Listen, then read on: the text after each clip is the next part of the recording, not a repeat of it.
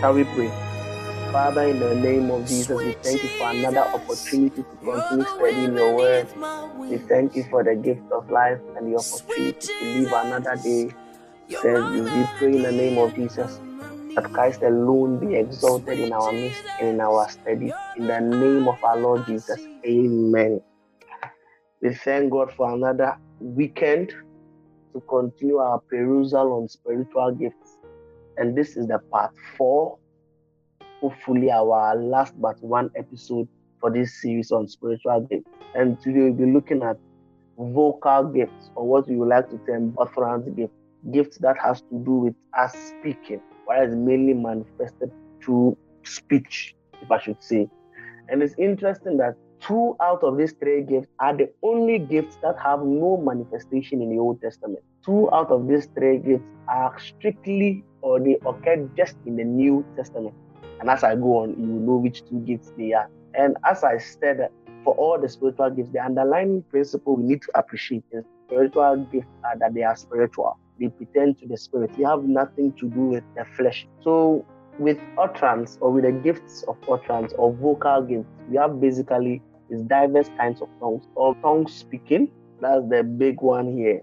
Interpretation of tongues and prophecy. So these are the three gifts that make up the utterance or the vocal gift. So we like to start with prophecy. And I know this is where most people will be surprised by the definition. But prophecy simply means any speech or discourse emanating from a divine inspiration. So anything you say that is inspired from the Holy Spirit is a prophecy. Most often than not, since it's inspired from God, they are declaring the purposes of God. So prophecy is simply saying anything from divine inspiration that declares the purpose of God. So that's simply what prophecy is. And if you paid attention during the word of knowledge and the word of wisdom, I stated that word of knowledge and word of wisdom can come through prophecy can come through dreams and visions. So prophecy can be a channel by which word of knowledge and word of wisdom comes. Now when we talk about prophecy, basically we can group them into two. We have the foretelling and the forthtelling. So the foretelling is the F-O-R-E, then telling. Then we have forthtelling, that is F-O-R-T and telling. I would like to group prophecy under these two broad categories. Every prophecy is either foretelling something or forthtelling something. So now when we talk about foretelling, foretelling has to do with the declaration of future events, and mostly it's what we call predictive prophecy. So whenever somebody is predicting something, what actually is happening, the person is foretelling something. And this is where most of us, or this is the aspect of prophecy we think only happens. But it's interesting to know that with foretelling, most of the future, or if I should say 99% of all the future predictions, it has to be or is in relation to the kingdom of God and the coming of Jesus.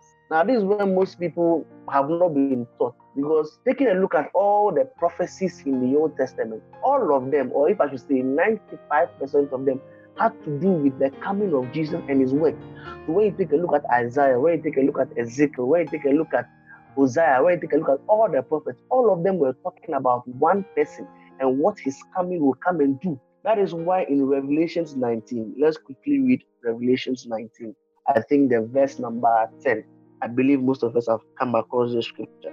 Just the B part. It says that for the testimony of Jesus is the spirit of prophecy. So, in actual fact, prophecy should testify about Jesus, and prophecy does testify about Jesus. And the group of prophecy that testifies about Jesus is actually the foretelling that is prediction of future events. That is why in Hebrews chapter 1, verse 1 to 3, it says that for God in diverse times and in the manner of past spoke to the people of old through the prophets, but in these last days has spoken to us through his son Jesus, because all that the prophets were saying were in relation to Jesus and his coming. So when you read about Isaiah talking about a child is born and a son is given and the government shall be upon his shoulder, when you read about all these things, what they are supposed to see or what they are painting to you is Jesus. So when you read all the prophetic psalms, you would realize that all these things have to do with the coming of Jesus. That is why Jesus himself said in John chapter 5, verse 39, that you search the scriptures because you think in them you find eternal life. But these very scriptures testify of me. And the scriptures are categorically talking about the law and the prophets.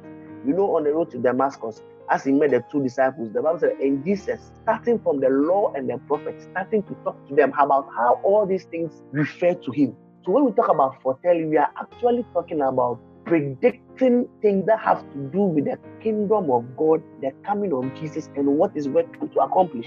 That is why the Bible says that no other foundation can any man lay than that which is laid. And the foundation is the prophets and the apostles, with Jesus being the chief cornerstone. So I remember stating under who told you the part five that no prophet in our era or no prophet after the coming of Jesus, prophecy qualifies to be scripture. But the prophecies of Isaiah, the prophecies of Haggai, the prophecies of Joel, they were not just prophecies, but they were scripture. And this is where most of us don't really appreciate about prophecy. But this is one aspect of prophecy. And this aspect ended with the coming of Jesus. Now, I'm not saying that prophecies no longer predict. No, I'm saying that most part of the foretelling aspect of prophecy has to do with the coming of Jesus. And that is what has ceased because now Jesus has come.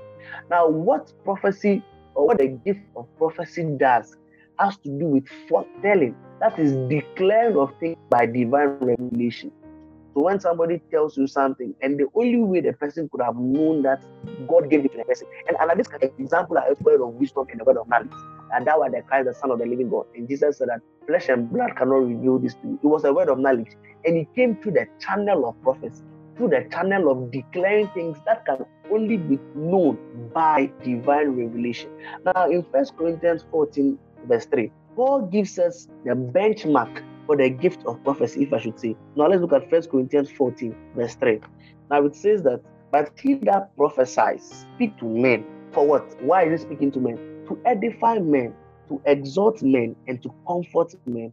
So he says that he that prophesies speaketh unto edification. Edification simply means for the building up for strengthening. Now, Paul is saying that with the gift of prophecy, it has to do with edification, exhortation, and comfort.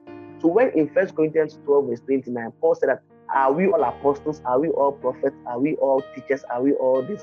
The answer is no, we are all not prophets. Because many people get confused why Paul will later on say in, in the verse 1 of First Corinthians 14 that follow after charity and desire spiritual gifts but rather that you may prophesy. Paul is saying that we should desire that we should prophesy, meaning that every believer should be able to prophesy. And we will know what I've already said word prophecy, but I'll explain a bit detail. That's why Moses told Joshua that when Joshua was angry with Moses, that there were two people, Eldad and Medad, who were not in their tent, but then the Spirit of God came upon them. Moses told Joshua that, if he gets, everybody will be prophet. Because prophecy simply has to do with speaking under divine inspiration. Now, if you look at this definition critically, it's what teaching and preaching does. So actually, when you go to church and there's a preaching and a teaching, it's actually a prophecy. Because whatever your pastor is telling you, whatever your pastor is ministering to, is actually saying it out of divine inspiration. When Paul is saying that I desire that we all prophesy, Paul is simply saying that I desire that everybody speaks under divine inspiration. Because there are many times or there are many situations where people will be in situations that you will need to give them a word. And sometimes it may happen casually that we will not appreciate the effects of our words. But many times I've been in situations where simply reading somebody's status or reading something on Twitter or reading something on social media has really blessed my life, has really what comforted me. So what the person may not have realized was that the person was speaking under divine inspiration. So that many times you will be having casual conversations with your friends, and you may just encourage you. Maybe a friend can tell you that, oh, um, I applied for a job and I didn't get the job. And you may just simply say that God is orchestrating the events of your life, so don't worry. You may just think you're just giving a casual statement, but you may have spoken under a divine inspiration, and it will have comforted this friend. That is why mostly teachings and preachings are actually prophecies. I like to call them prophetic teaching or prophetic preaching. I don't know if any of us have had this experience before where you had a question that was bothering your mind, maybe about how faith works, why that my faith doesn't work when I apply it, or about something, and you go to church and the pastor preaches, and it's as if he heard your conversation before you came. And that's what we call a prophetic. that's how some of it like it's prophetic. Prophetic simply means that he spoke under divine inspiration. That is why sometimes you can go to a service and it's as though the pastor is talking about your situation. When he absolutely has no idea that examples he may be giving that maybe he saw it on TV or something, and he may be giving that example, and they that may be the exact situation you are going through. And it may be a teaching or a preaching, but actually it's a prophecy. So many people have boxed prophecy into show me what to do, give me direction. Yes, teaching gives you direction. That's what many people don't know. Let me just give this example. I remember there was a story of a man who went to church. I think he was a member of Dr. David Yonggi Cho's church. And um, he was doing the benediction, and Yonggi Cho was giving the benediction. And according to what I heard from what they said, the person said was that he was prophesying or he was declaring over his congregant. And he said something about palm tree that was given a prophecy. And he doesn't even know how come palm tree came into the benediction. And all that the guy heard was about palm tree, palm tree, palm tree. So he went home, started doing his research about palm tree, and later, or due to that, he started establishing a that was exporting palm oil. So Young Cho was just giving a mere benediction, if I should say. But to him, it was a prophetic declaration. That's why many of us, when we go into the presence of God, we should not be casual. Because every word that the pastor is preaching, every word that the minister is saying, is actually a prophetic declaration. That is why we should not go to church and be fidgeting with our phones. That is why we should not go to church and be absent minded. Because that which you need to give you direction in your life is what that statement that the man of God is making. And that is a prophecy. That is a direction. So this is what prophecy simply is. Now let's go to the big one. That is the diverse kinds of tongues. And I think I didn't read the scripture where these are found in. Pardon me for not doing it. First Corinthians 12, the verse 10. To another, the working of miracles. To another, prophecy. To another, the discerning of spirits. To another, diverse kinds of tongues. Now, the gift is called diverse kinds of tongues, not just one type of tongues. Let me just put that in the shelf. You will get back to it later. So, now what are tongues? Or when we say somebody speaking in tongues, what is the person actually doing? So, tongue speaking is a supernatural utterance that the Holy Spirit gives to an individual. And that individual has never learned the language before, neither does he understand the language. And as I said, all spiritual gifts are supernatural. So, tongue speaking is simply speaking a language that you don't understand, neither did you learn. But immediately you learn tongue speaking, it is no longer tongue speaking because tongue speaking is a spiritual gift, and spiritual gifts are supernatural. So, for those of you who went to school that learned tongue speaking, I'm sorry to announce to you that you were, you were not speaking in you were learning a language that the, the person is going to teach you. Because tongue speaking is supernatural, it's a supernatural utterance that the Holy Spirit gives to you, and you do not understand what you are saying. Neither did you learn it, but it may or may not be understood by the hearer. Now, there's a reason why I'm saying this, and we will get to understand why I'm saying it may or may not be heard. It depends on the type of tongue speaking. Because remember, we said that there was diverse types of tongues. And as we go a bit further, you would get to appreciate this. So, tongue speaking has nothing to do with your linguistic ability. You don't say you're skillful in. So, somebody who is skillful in languages doesn't have the gift of tongue. He learns it.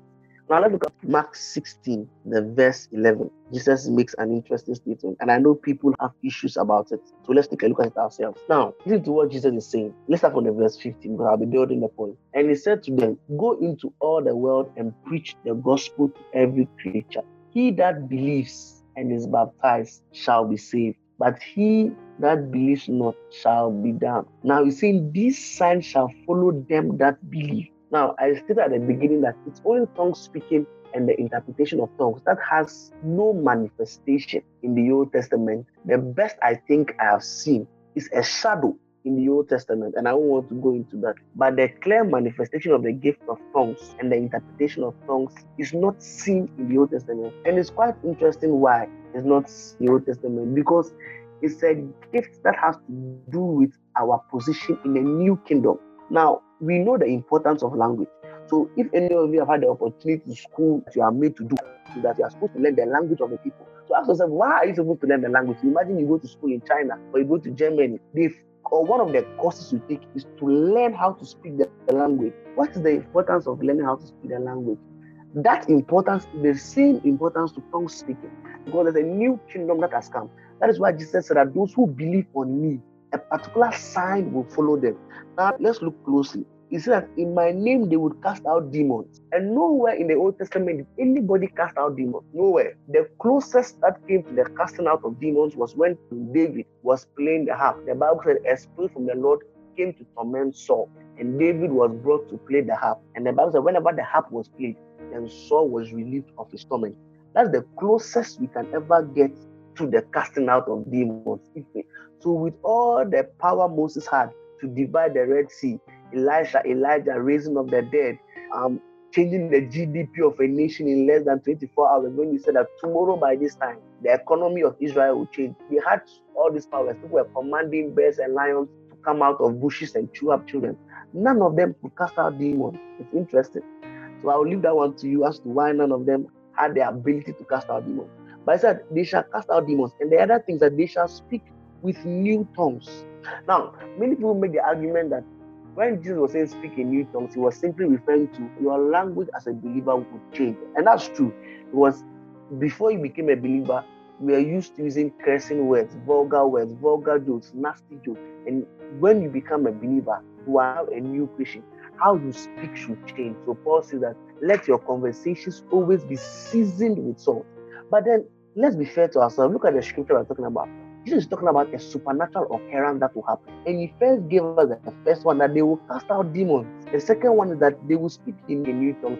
And the next one that they will set their hands on the sick and they shall recover. So all these gifts are supernatural occurrences. So why then would you want to single out tongue speaking as a non-supernatural occurrence that oh, all that Jesus said was having to do that now you no longer use cursing words, you no longer use nasty jokes, etc. So but now let's look at the New Testament. Obviously, we all know Acts chapter 2, but I don't want to assume. So let's just look at Acts chapter 2, emphasizing on the fact that after the coming of Jesus, all those who believe, you remember Jesus said that these signs shall follow me, those that believe. In my name, they will do this and they will speak in new tongues. So now let's look at examples of people who believe and whether they spoke in new tongues. Now let's look at Acts chapter 2. Just read the verse 4. From the verse 4 following, it says that, and they were filled with the Holy Ghost, and they began to speak with other tongues as the Holy Ghost gave them utterance. First scripture. Now let's go to Acts chapter 10, the verse 44 to 46. Now Peter was doing a marvelous teaching service. So now the verse 44 says that while Peter spoke these words, the Holy Spirit fell on all them that heard, and they of the circumcision which believed were astonished. Now Peter went with some people and said the people who went to the circumcision are referring to the Jews. So he that so let me use the Jews so that the circumcision will not sound weird. He says that and those who were the Jews who believed were astonished as many as came with Peter, because that on the Gentiles was also poured unto them the Holy Spirit. Now, the verse 46 For they heard them speak with tongues and magnify the Lord. Now, let's go to Acts chapter 19. You know, the Bible says that by the mouth of two or three, a matter is established, but I'll give you two, or I'll give you more. So, now this is our third example, if I'm right. So, now Acts chapter 19, let's start from the verse 1.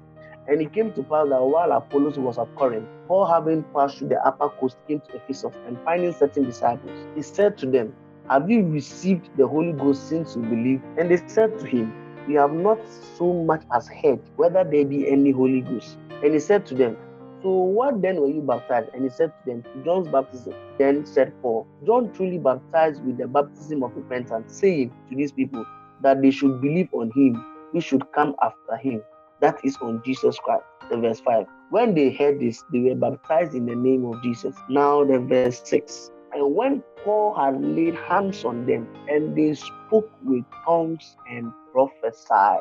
Acts chapter 2, they spoke with tongues and magnified the Lord.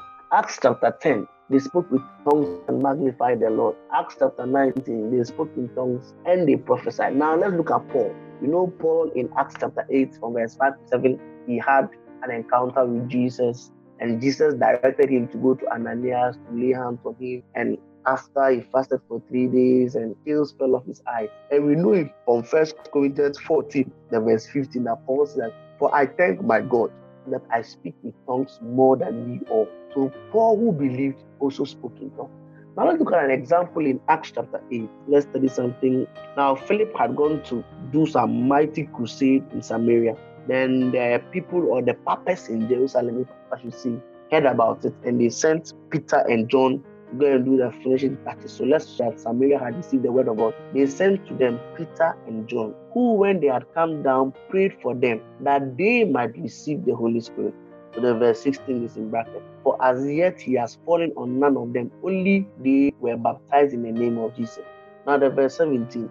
Then laid their hands on them and they received the Holy Spirit. Now look at the verse 18. And when Simon saw, this is not Simon Peter, this is another Simon who was a sorcerer, who gave his life to Christ. So now the question is, how did Simon see that the Holy Ghost was given when their hands were laid upon them?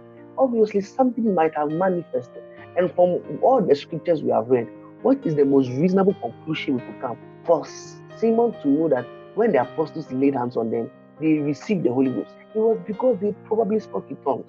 So many of us would want to argue that, oh, we have many people of old, great, great men of God who never spoke in tongues. But it's as though right now we are emphasizing tongue speaking, etc. They never spoke in tongues, but they did wonderful things for God. Yes, we are not saying that tongue speaking is a sign that you are born again. No. All we are saying that one, one of the signs that follow those that believe in the gospel of Jesus is that they have the ability to speak with tongues. Two is that it's a spiritual gift. As long as anybody desires for it, the Holy Ghost will reveal it to you. And we could see from all the scripture references in Acts that these people began to speak in new tongues because now they have been ushered into a new country, into a new nation, into a new kingdom. So just as if you go into a new country, you are or is mandated upon you to learn the country. And I don't know if you have realized this whenever you go into a new environment, immediately you identify somebody who speaks your language. Maybe you are and you come to Kumasi and everybody's speaking all around you. And you get somebody who speaks Ga, you feel a sense of connection to the person. Simply because you speak the same language. And you can you may even become best friends because of that. So there's something peculiar about language that brings a certain connection. Let's look at a whole chapter or chunk of a chapter was dedicated to this tongue speaking because Paul himself knew that people had a lot of issues about it. And we just like to look at some things we should take note. And I believe that as you are taking note of all these things, you are believing that it would answer all the questions you may have concerning tongue speaking. First Corinthians 14. We'll be doing a perusal of the chapter to see some of the things possible because at the point it may look contradictory. But as we go on, we would appreciate it. So we'll be just jotting out things that Paul said about tongue speaking, starting from the verse 2. He said that, For he that speaks in an unknown tongue speaks not unto men. So now let's take note, it's very interesting. The first thing Paul is telling about tongue speaking that when you speak in tongues, you are not speaking to man. That's the first thing. The second thing to note is that you are speaking to God. That's the second thing to note about tongue speaking. So when somebody is speaking in tongues, the person is not speaking to a human being, but the person is speaking to God. I know you have questions, but don't worry. As you go on, your questions will be answered. The third thing Paul says is that for no man understands him. So, one, we are not just speaking to man, but even the man, the man doesn't understand what you are saying. Now, life is really, really mysterious. And sometimes I just take a reflection on some of the friends that I have in my life and how they have blessed me. And I just look back, I can't even trace how they became my friends.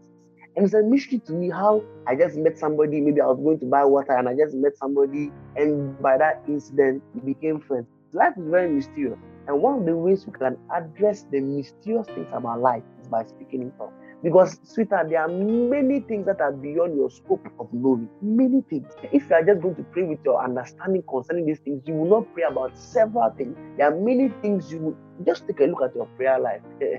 and look at the things you have prayed for, you have realized that there are many blessings you are enjoying today that you never prayed for.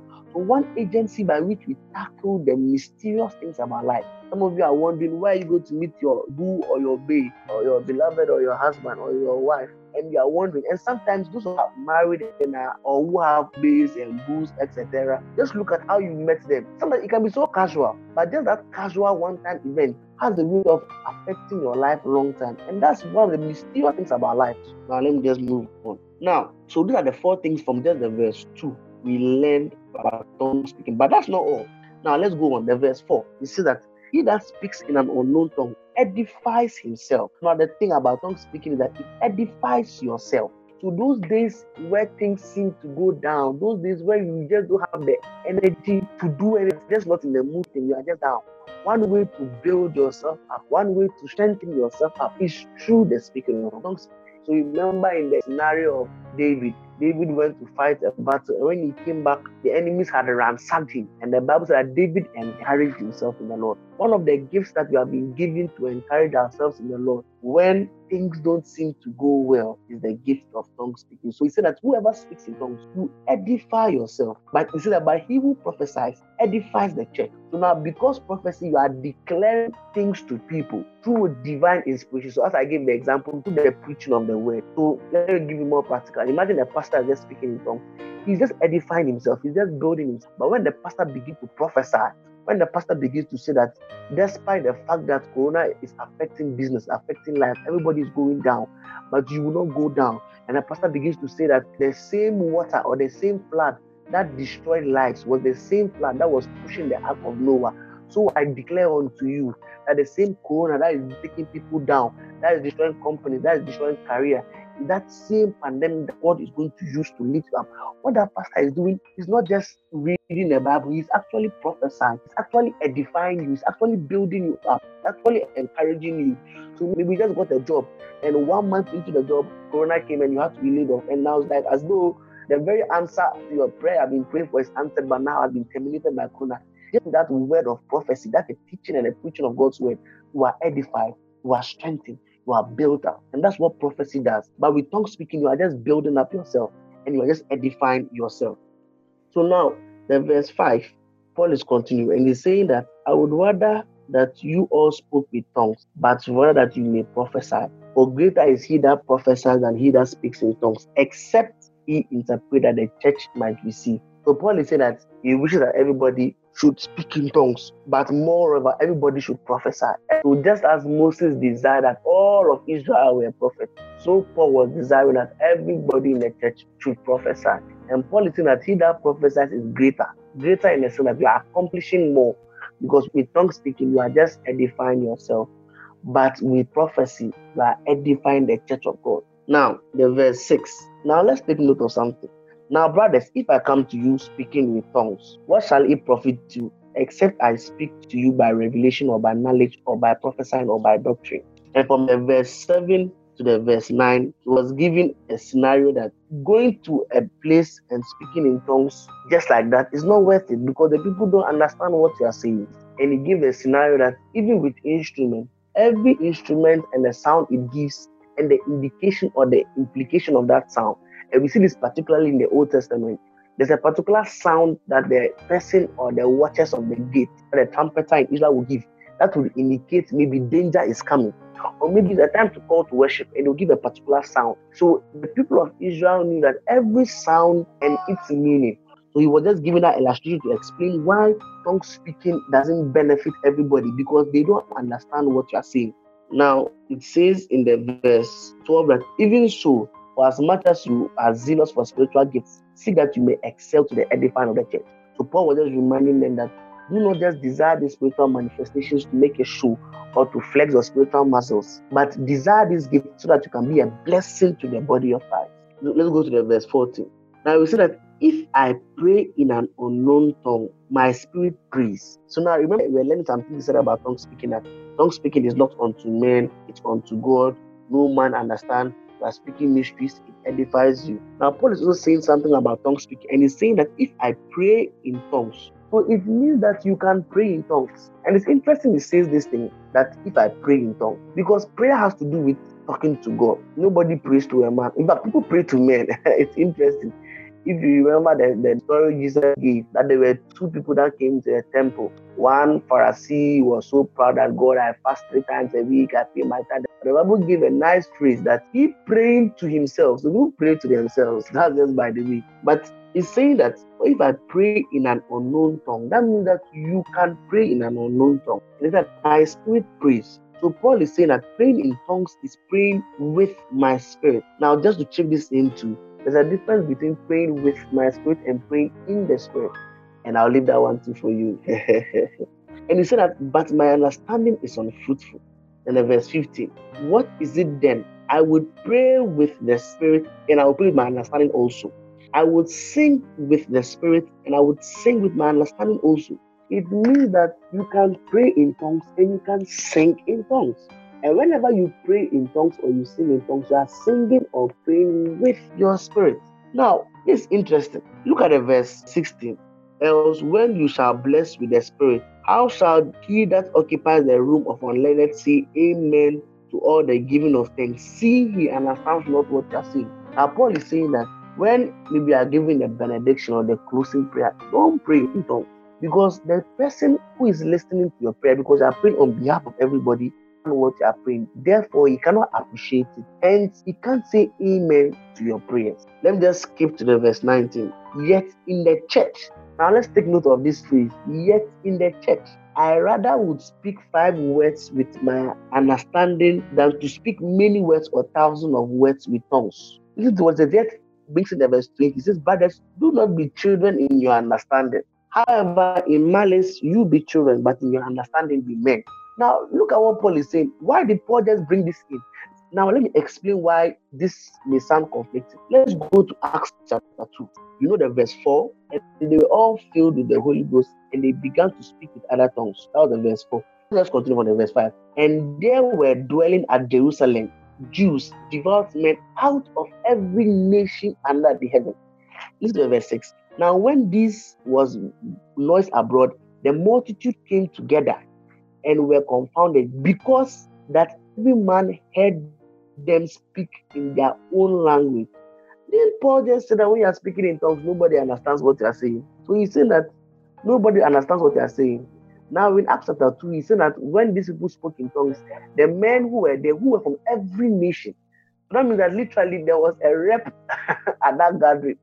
So I'm sure Ghanaians, you had a rep there. I'm sure the person was called Kwame. That was a prophetic. so the person was there and the person heard them speak in Twi. But Paul said that when you are speaking in tongues, nobody understands what you are saying, that you are speaking mystery. So how come these people are hearing what Paul is saying or what the apostle said?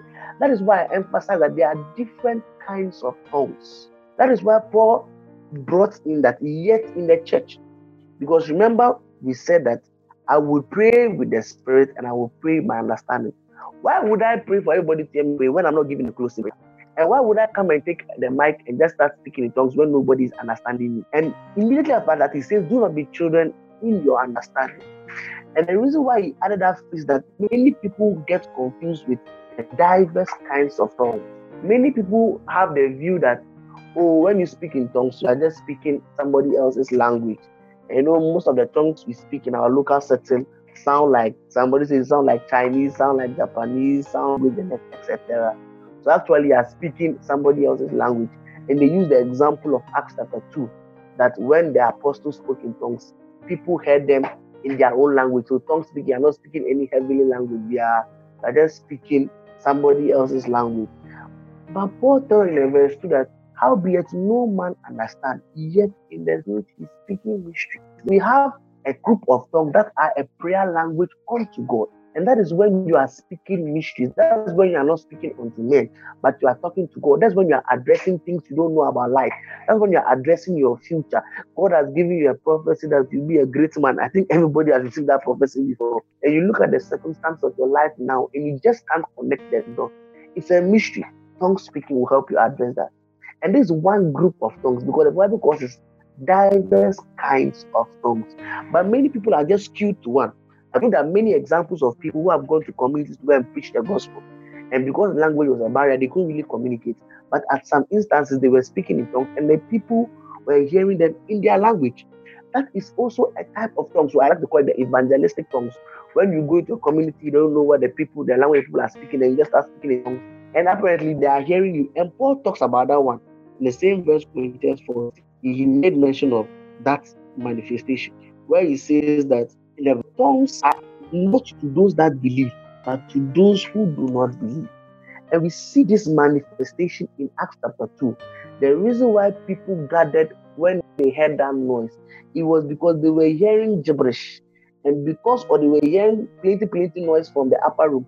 And that's what drew their attention to the apostles. I know the verse 30, and others mock saying they are filled with a new kind of wine. And Peter was like, It's too early for us to be drunk with wine. And Peter was saying that what you are seeing is actually a prophecy that Joel gave.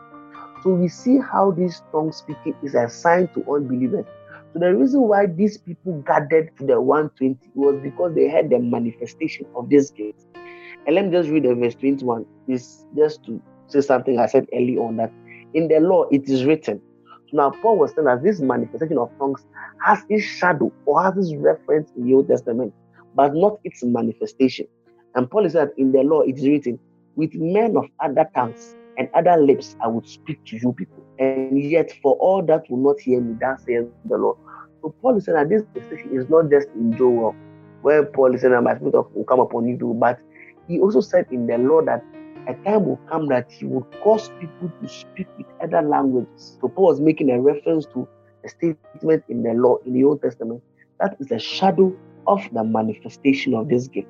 In verse 23, he said, If therefore the whole church come together in one place and all speak with tongues, and there come, okay, that was just talking about the fact that tongue speaking is a sign for unbelievers.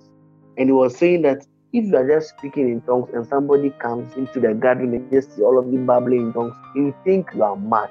So therefore, when you are in a church setting, if there is no one to interpret your tongues, please don't speak in tongues because at the end, you are not edifying anybody, you are not building up anybody, you are just building up yourself. And this is just a small advice to most of us who lead prayers. Please, we don't lead, if you just pick the mic and as you say now, setting you are blasting in tongues, how do you expect the congregant to follow in the prayer? So when you are leading people to pray, that's why Paul said that yet in the church. Now Paul talk about the church setting. You pray with your understanding. That's why that in the church setting, I would rather speak five words of understanding than 10,000 words of tongues because these people, or uh, when you speak in tongues, nobody's getting you. That's what Paul is making us appreciate the diverse kinds of tongues. That there are tongues that you can use in your fellowship and singing in tongues. There are tongues that you can use when you are among believers, and that tongue needs to be interpreted. And Paul even said that if there is no one to interpret the tongues, please keep quiet because at the end you are just being in quote a nuisance to people than a blessing to people. I would just like to read a particular verse in the easy English to make us appreciate something. I think the verse 23. So the verse 23 to the verse 25, talking about the fact that tongues is a sign not for believers but for unbelievers, is what was manifested in Acts chapter 2. That's the tongues that are other people's languages. And that is why Paul was in the diverse kinds of tongues. The tongues that are for prayer language, that are for fellowship, is an aspect of, or it's a kind of tongue. And we have what, as I said earlier on, as the evangelistic tongues. That is when you are speaking other people's language, not the gift of the interpretation of tongues. And I believe it's straightforward.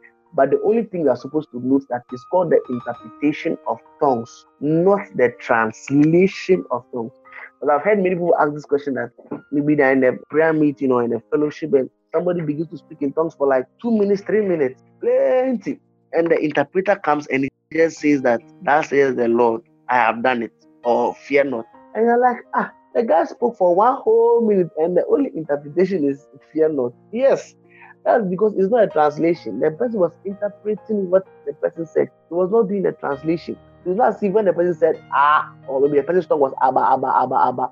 When you're interpreting, you say abba means this, I, then ba means says the Lord. No, you are not translating the tongues, you are interpreting the tongue.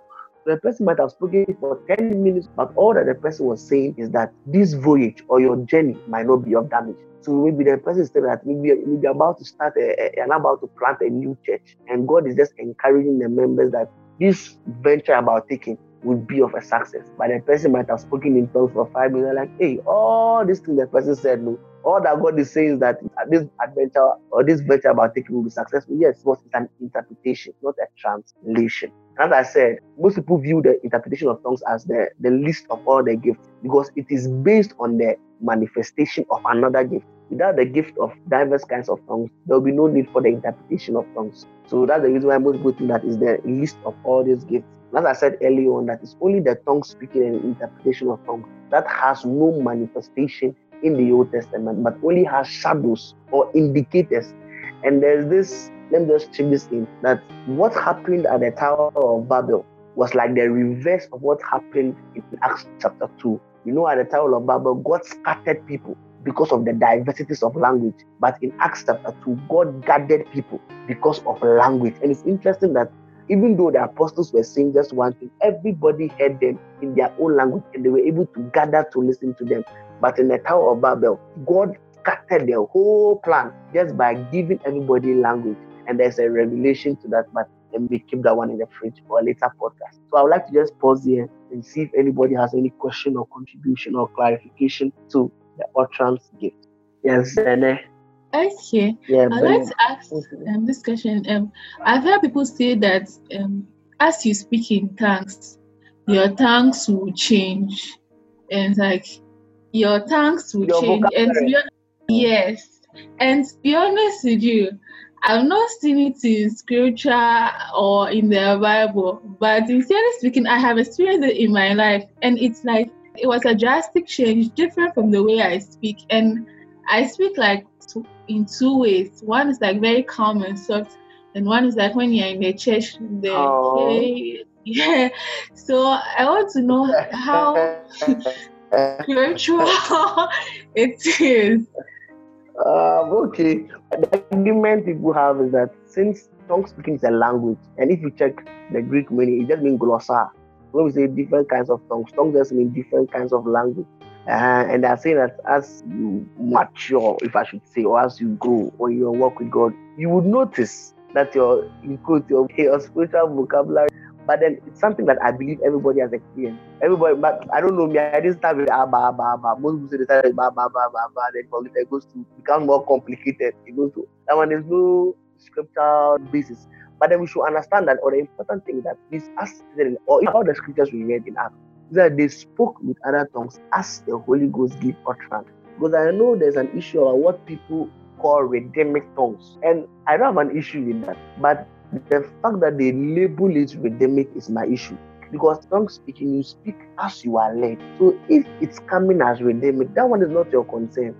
But from sometimes the way we go about it, as though we intentionally go redemic, as in we are rhyming the tongue. No, I speak or we speak in tongues as the Holy Spirit gives utterance. You don't manipulate the tongues, you don't conjure the tongues, but you speak as you are given utterance. So it may be that if five or six of you are praying in tongues, then somebody who is standing outside can hear a nice into that one there. It's that but if people are consciously doing it, and I, I have seen that thing before, like people just form circles then Abba Eba, Abba Eba. I can't question it. The only thing I can say is that we speak because I, am not into the spirit to see. Maybe if I have the discerning of spirits that I can venture.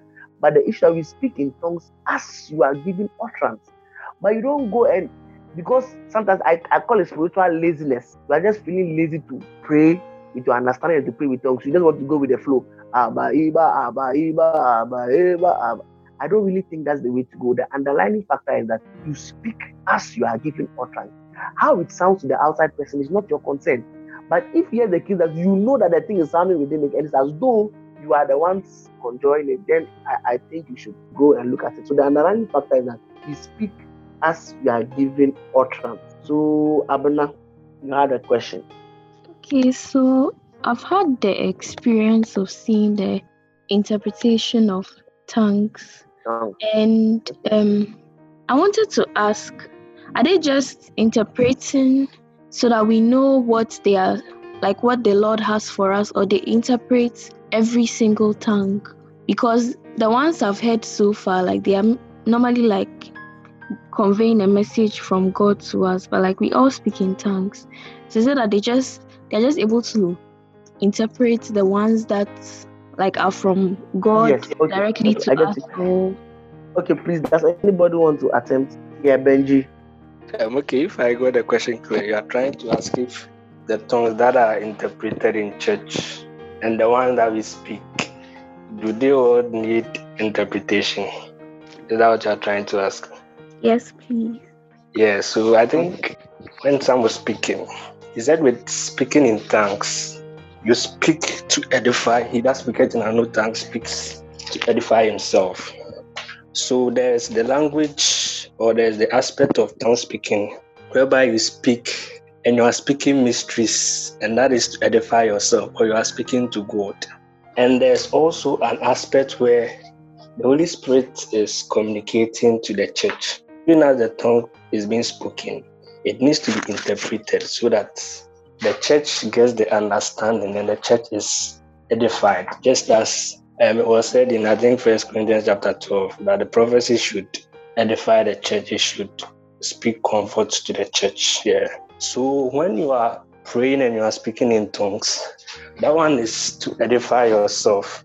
That one is between you and God. You are speaking to God.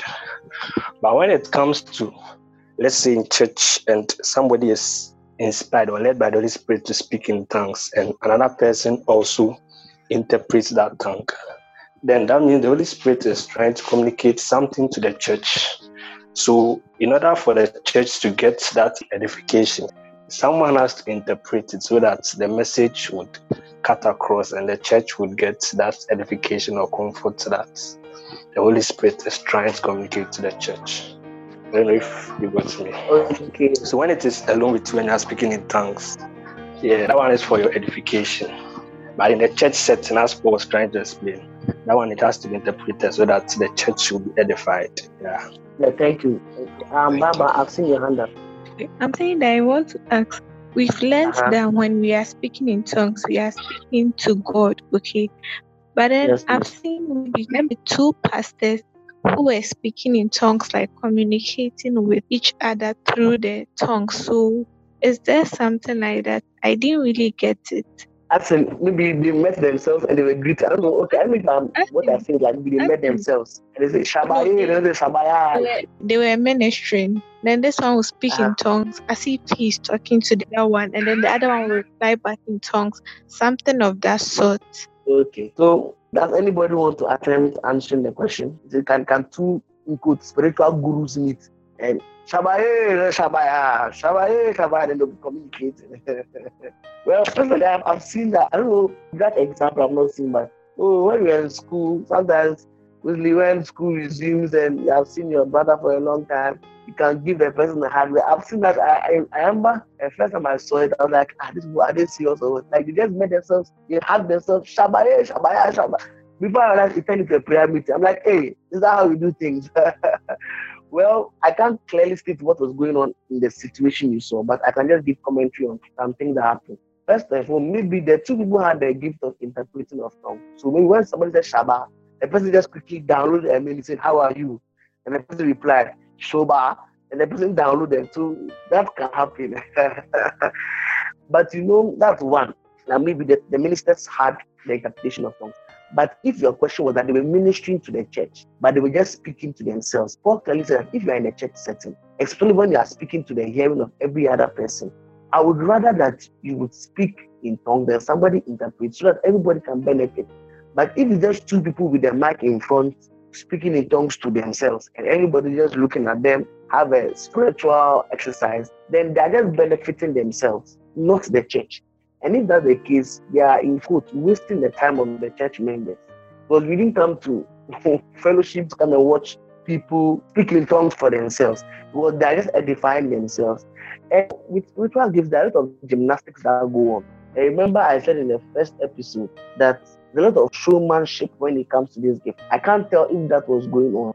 But if you are speaking in tongues to the hearing of the church and you know there's no one to interpret it, please when there's an interpreter, then you speak. But if just two people are communicating, but here's the case that you are holding the mic and the two of you are just communicating to yourselves while the congregant or while the congregation meet you, I don't think you are you are being helpful. Maybe it may be showmanship. But you know, there may be instances where you can meet your brother, and it happens a lot. Where you can meet your brother, then maybe in a room, then you are just speaking in tongues, and before you realize you start fellowshipping and ministering to the Lord. And I believe that what happened in Acts chapter 13 when the Bible says that there came a certain time where certain teachers and prophets fasted and ministered unto the Lord. Then the Holy Spirit said, Separate unto me Paul and Barnabas. It may be that they were speaking in tongues, fellowship. And that's what Ephesians 5 encourages us to be doing. He says that speak to one another with psalms, hymns, and spiritual songs. And remember, we said in First Corinthians 14 that I would sing with my spirit. So it can happen that maybe you have about four or five of you, you want to just have a communal fellowship. Everybody is just praising God in tongues, speaking in tongues. That one can happen. But if they were the two boys holding the mic and everybody was just watching them speak in tongues, just to the two of them, I don't I don't think it was needful. Now, just to add into Abena's question, I believe that with the interpretation of tongues, especially if somebody consistently does it, as Ephesians 5 tells us, let me just read Ephesians 5 that verse 18 Do not be drunk with wine where in excess, instead be filled with the Spirit, speaking to one another in psalms, hymns, and spiritual songs, singing and making music in your heart to the Lord, always giving thanks. There are periods every believer should try and just minister to the Lord. Now, what happens is that there are many times that you may be speaking in tongues and communicating with God. Then you begin to prophesy. And when I mean prophesy, you begin to speak out of inspiration. What you may not realize is that you are interpreting the tongues you spoke about. I don't know if any of you have experienced it before. Maybe you are just fellowshipping with God, singing and making melody to God in your heart, and you begin to sing in tongues, begin to make melody in your heart, and all of a sudden you see yourself making certain declaration. Maybe you see yourself declaring that the Lord is my shepherd, I shall not want. I have no wants in life, I have no needs in life. All my needs are being met. God is ordering my steps, God is directing my steps. What may be happening that the tongues you spoke, that's what I interpret. Because now God is not just making you edify yourself as you speaking in tongues. But now God wants you to hear what you're praying. As we said that one of the things that happens when you speak in tongues, that you're speaking mysteries. Sometimes God would or the spirit of prophecy may come upon you. And you begin to make certain declarations. Sometimes you, and mostly they are bold declarations that you yourself maybe you may not even necessarily have memorized the scripture, but you see yourself in the process of making melodies to God, singing and making psalms to God, you begin to make certain declarations, you begin to make certain pronouncements concerning your life, concerning your family, that concerning what you are not even intending of praying about. What may be happening that God is giving you an interpretation to the tongues you are speaking, so that you may be edified. Maybe you are starting a business, and for a period of one month, no clients are coming, and the, and the profit is not coming, and you want to close down the business. And maybe you are so down, and you want to encourage yourself, and you go into this period of making melody to God. You begin period of singing spiritual songs. You may be speaking in tongues. That at that instant, a word can come that tomorrow by this time, I'm changing your business. You are going through a wilderness experience, but I'm making a way for you in the wilderness. I'm putting streams in desert. So what you may be declaring may be the interpretation to the tongues that you spoke in that fellowship. So now, all tongues do not necessarily need to be interpreted. One, the ones that must be interpreted are the ones that are spoken to the public or are spoken in public or spoken in a church setting. When a minister takes the mic and he begins to just blast in tongues, if he's not going to interpret what he's going to say, there is no need to do it. If maybe he wants to just edify himself before he preaches, he doesn't necessarily need to blast it like that. Sometimes they do that to set a spiritual atmosphere. But immediately he starts to speak and pray in tongues, automatically everybody just also enters into the flow. That one is different. That one sometimes you do those things to set a spiritual atmosphere or to set it to just awaken people up. So mostly they want to have some five minutes of speaking in tongues so that everybody will be edified so that everybody will be on the same level. Because so many things go on during the administration of the word. But sometimes to your prayer life, or when you're in your personal prayer, you may be speaking in tongues, then you may after that you may be declaring things. What is happening that most often are not, you are, rather, you are interpreting what you were speaking in tongues about. But sometimes it may not happen. So with that one, because you don't have the gift, as I said, the main difference between those who have the gift and those who may just manifest it that there's a certain level of consistency. If you are somebody who has the gift of interpreting tongues, when you are praying in tongues, you may be hearing or you may be getting the interpretation of the tongues you heard. And I've heard people say that sometimes they have passed by prayer meetings, everywhere praying in tongues, and they just they were just passing by, and they heard the person's tongues, so they were getting the interpretation of the tongues. Somebody was just passing by, and he heard somebody praying in tongues, and he had the interpretation that maybe God is saying that your mother will be well. So the person just waited when the person finished praying, and the person just approached him that, oh, I was passing by and I heard you praying. And God is saying that when you're praying, you're saying that your mother will be well. Not just encourage you that God gave you a prophetic word, but maybe you didn't know the meaning of your tongues. That's why. So God is just letting me encourage you that what you're saying or what you're praying in tongues about, about your mom's health, God is doing it. So I don't know if I've answered every question. I believe we are all clear, but please feel free and ask any question you have on our Telegram discussion channel. It's a discussion. We don't know it all. We are just sharing fellowship. And we just want you to enjoy in our we're just having our normal Bible study. And we are just giving you the opportunity to eavesdrop on our Bible study. So feel free anytime to put a question or comment or anything on the discussion channel. And we would really appreciate it too. So if there's no question or contribution, we would just like to take on our scripture for which we pray and the scripture is found in what we read in the First Corinthians 14, when Paul said that do not be babies in your understanding. Let me just read the scripture for us to appreciate it. He said that stop thinking like children. It, with regard to evil things, think like children. When it comes to doing evil things, be naive, be a novice with evil. But when it comes to spiritual things, be matured with these things. God pray for the church in Ephesians that they will get the spirit of revelation. Let me read it. We want to pray the prayer of Paul, Ephesians chapter 1, verse 18. I ask that the eyes of your heart will be enlightened, that you may know the hope to which you have been called. So let me just start from the verse 16. It says that I have not stopped giving thanks for you, remembering you in my prayers, that the God of our Lord Jesus Christ, the glorious Father, may give unto you the spirit of wisdom and revelation in the knowledge of thee and he says that your eyes of your understanding will be enlightened. Paul is saying that do not be children in your understanding. You see, many of us do not appreciate these spiritual realities because we are children in our understanding and we are rather matured when it comes to evil. It should interest you to see the way some of us are able to skillfully lie, the way some of us are able to skillfully steal at work. We are able to add some zeros and deduct some zeros. We are able to deceive our bosses and to deceive our supervisors we are skillful, we come when it comes to doing evil. But when it comes to spiritual things, we are very naive. We are not able to appreciate, we are not able to comprehend spiritual aspects. We don't appreciate the relevance of prayer. We don't appreciate the relevance of worship. We just think that whenever somebody is praying, he's just wasting time. Why do you spend 20 minutes in prayer? Why do you spend 30 minutes in prayer? Why do you spend one hour in prayer? Why do you spend one hour in reading your Bible? But these same people spend hours behind the television, spend hours in casual conversations, that's because these believers are children in their understanding. But Paul prayed that, the eyes of our understanding will be shown on with light. Many of us we don't read the Bible because it's really boring to us. In fact, whenever we open, either we are reading Bible stories, David and Goliath, now they look like childish stories to us, they look so unreal. That's because the eyes of our understanding are not enlightened. We're unable to appreciate spiritual realities. We are unable to appreciate workings of miracle, how God is able to put one and two together and cause a ripple effect. That's because we are unable to understand how justification, we don't understand sanctification, we don't understand how one becomes born again. We don't understand the spiritual principle of the laying on of hands. That's because we have invested all our understanding into evil. You see the way people are able to connive with ways of how to catch their boyfriend cheating. Hey, how to catch their girlfriend cheating. You see the way people are able to combine. Oh, he posted this lady, he posted this guy, he posted the way they're able to connect things in the natural realm. But when it comes to connecting things in the scripture, they are absolutely clueless. And these people are children in their understanding. But I believe that God is raising us up. God is increasing our appetite for the spiritual things. And we want to pray for the spirit of wisdom and revelation in the knowledge of thee, that God will flood the eyes of our understanding.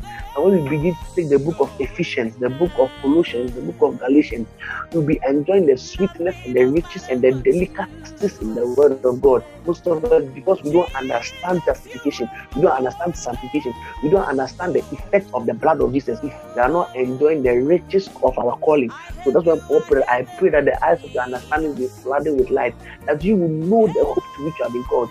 The reason why many of us will never think twice if Microsoft should call us to work with them, or if a billion dollar company should call us to work with them. But when God calls us to work with Him, we are always giving excuses because we don't appreciate spiritual reality. We don't appreciate what it takes to work with God or work for God. That's because we are children in our understanding. See the excuses people make up when it comes to doing things for God. The parable, the one that the man organized a banquet and he invited people they were all giving excuses. Somebody said, I have just married, I must go and enjoy with my wife. Somebody said, at evening, I had bought 12 companies, I must go and look at the company. Somebody said, I just bought a land. We make up all sorts of fantabulous excuses when it comes to the things of God because our spiritual understanding is not enlightened. We think that it's rather better to give our energy our resource, our abilities into other things than the work of God. We think it's a waste when we give offering. We think it's wasting when we are paying tithe. We think it's a waste when we are building towards church projects. But this same person will not mind buying data to watch certain content on social media because we are children in our understanding. But we are believing God that through the agency of this prayer, we would have an appetite more for God, that we appreciate the things of God, we would invest in the things of God, because where your treasure is, that's where your heart will also. We pray that we treasure spiritual realities. For indeed, the world passeth away and the last error, but they that do the will of God abide forever. God bless you. God your best and make sure that the only thing you owe somebody is love. Bye bye. Bye bye.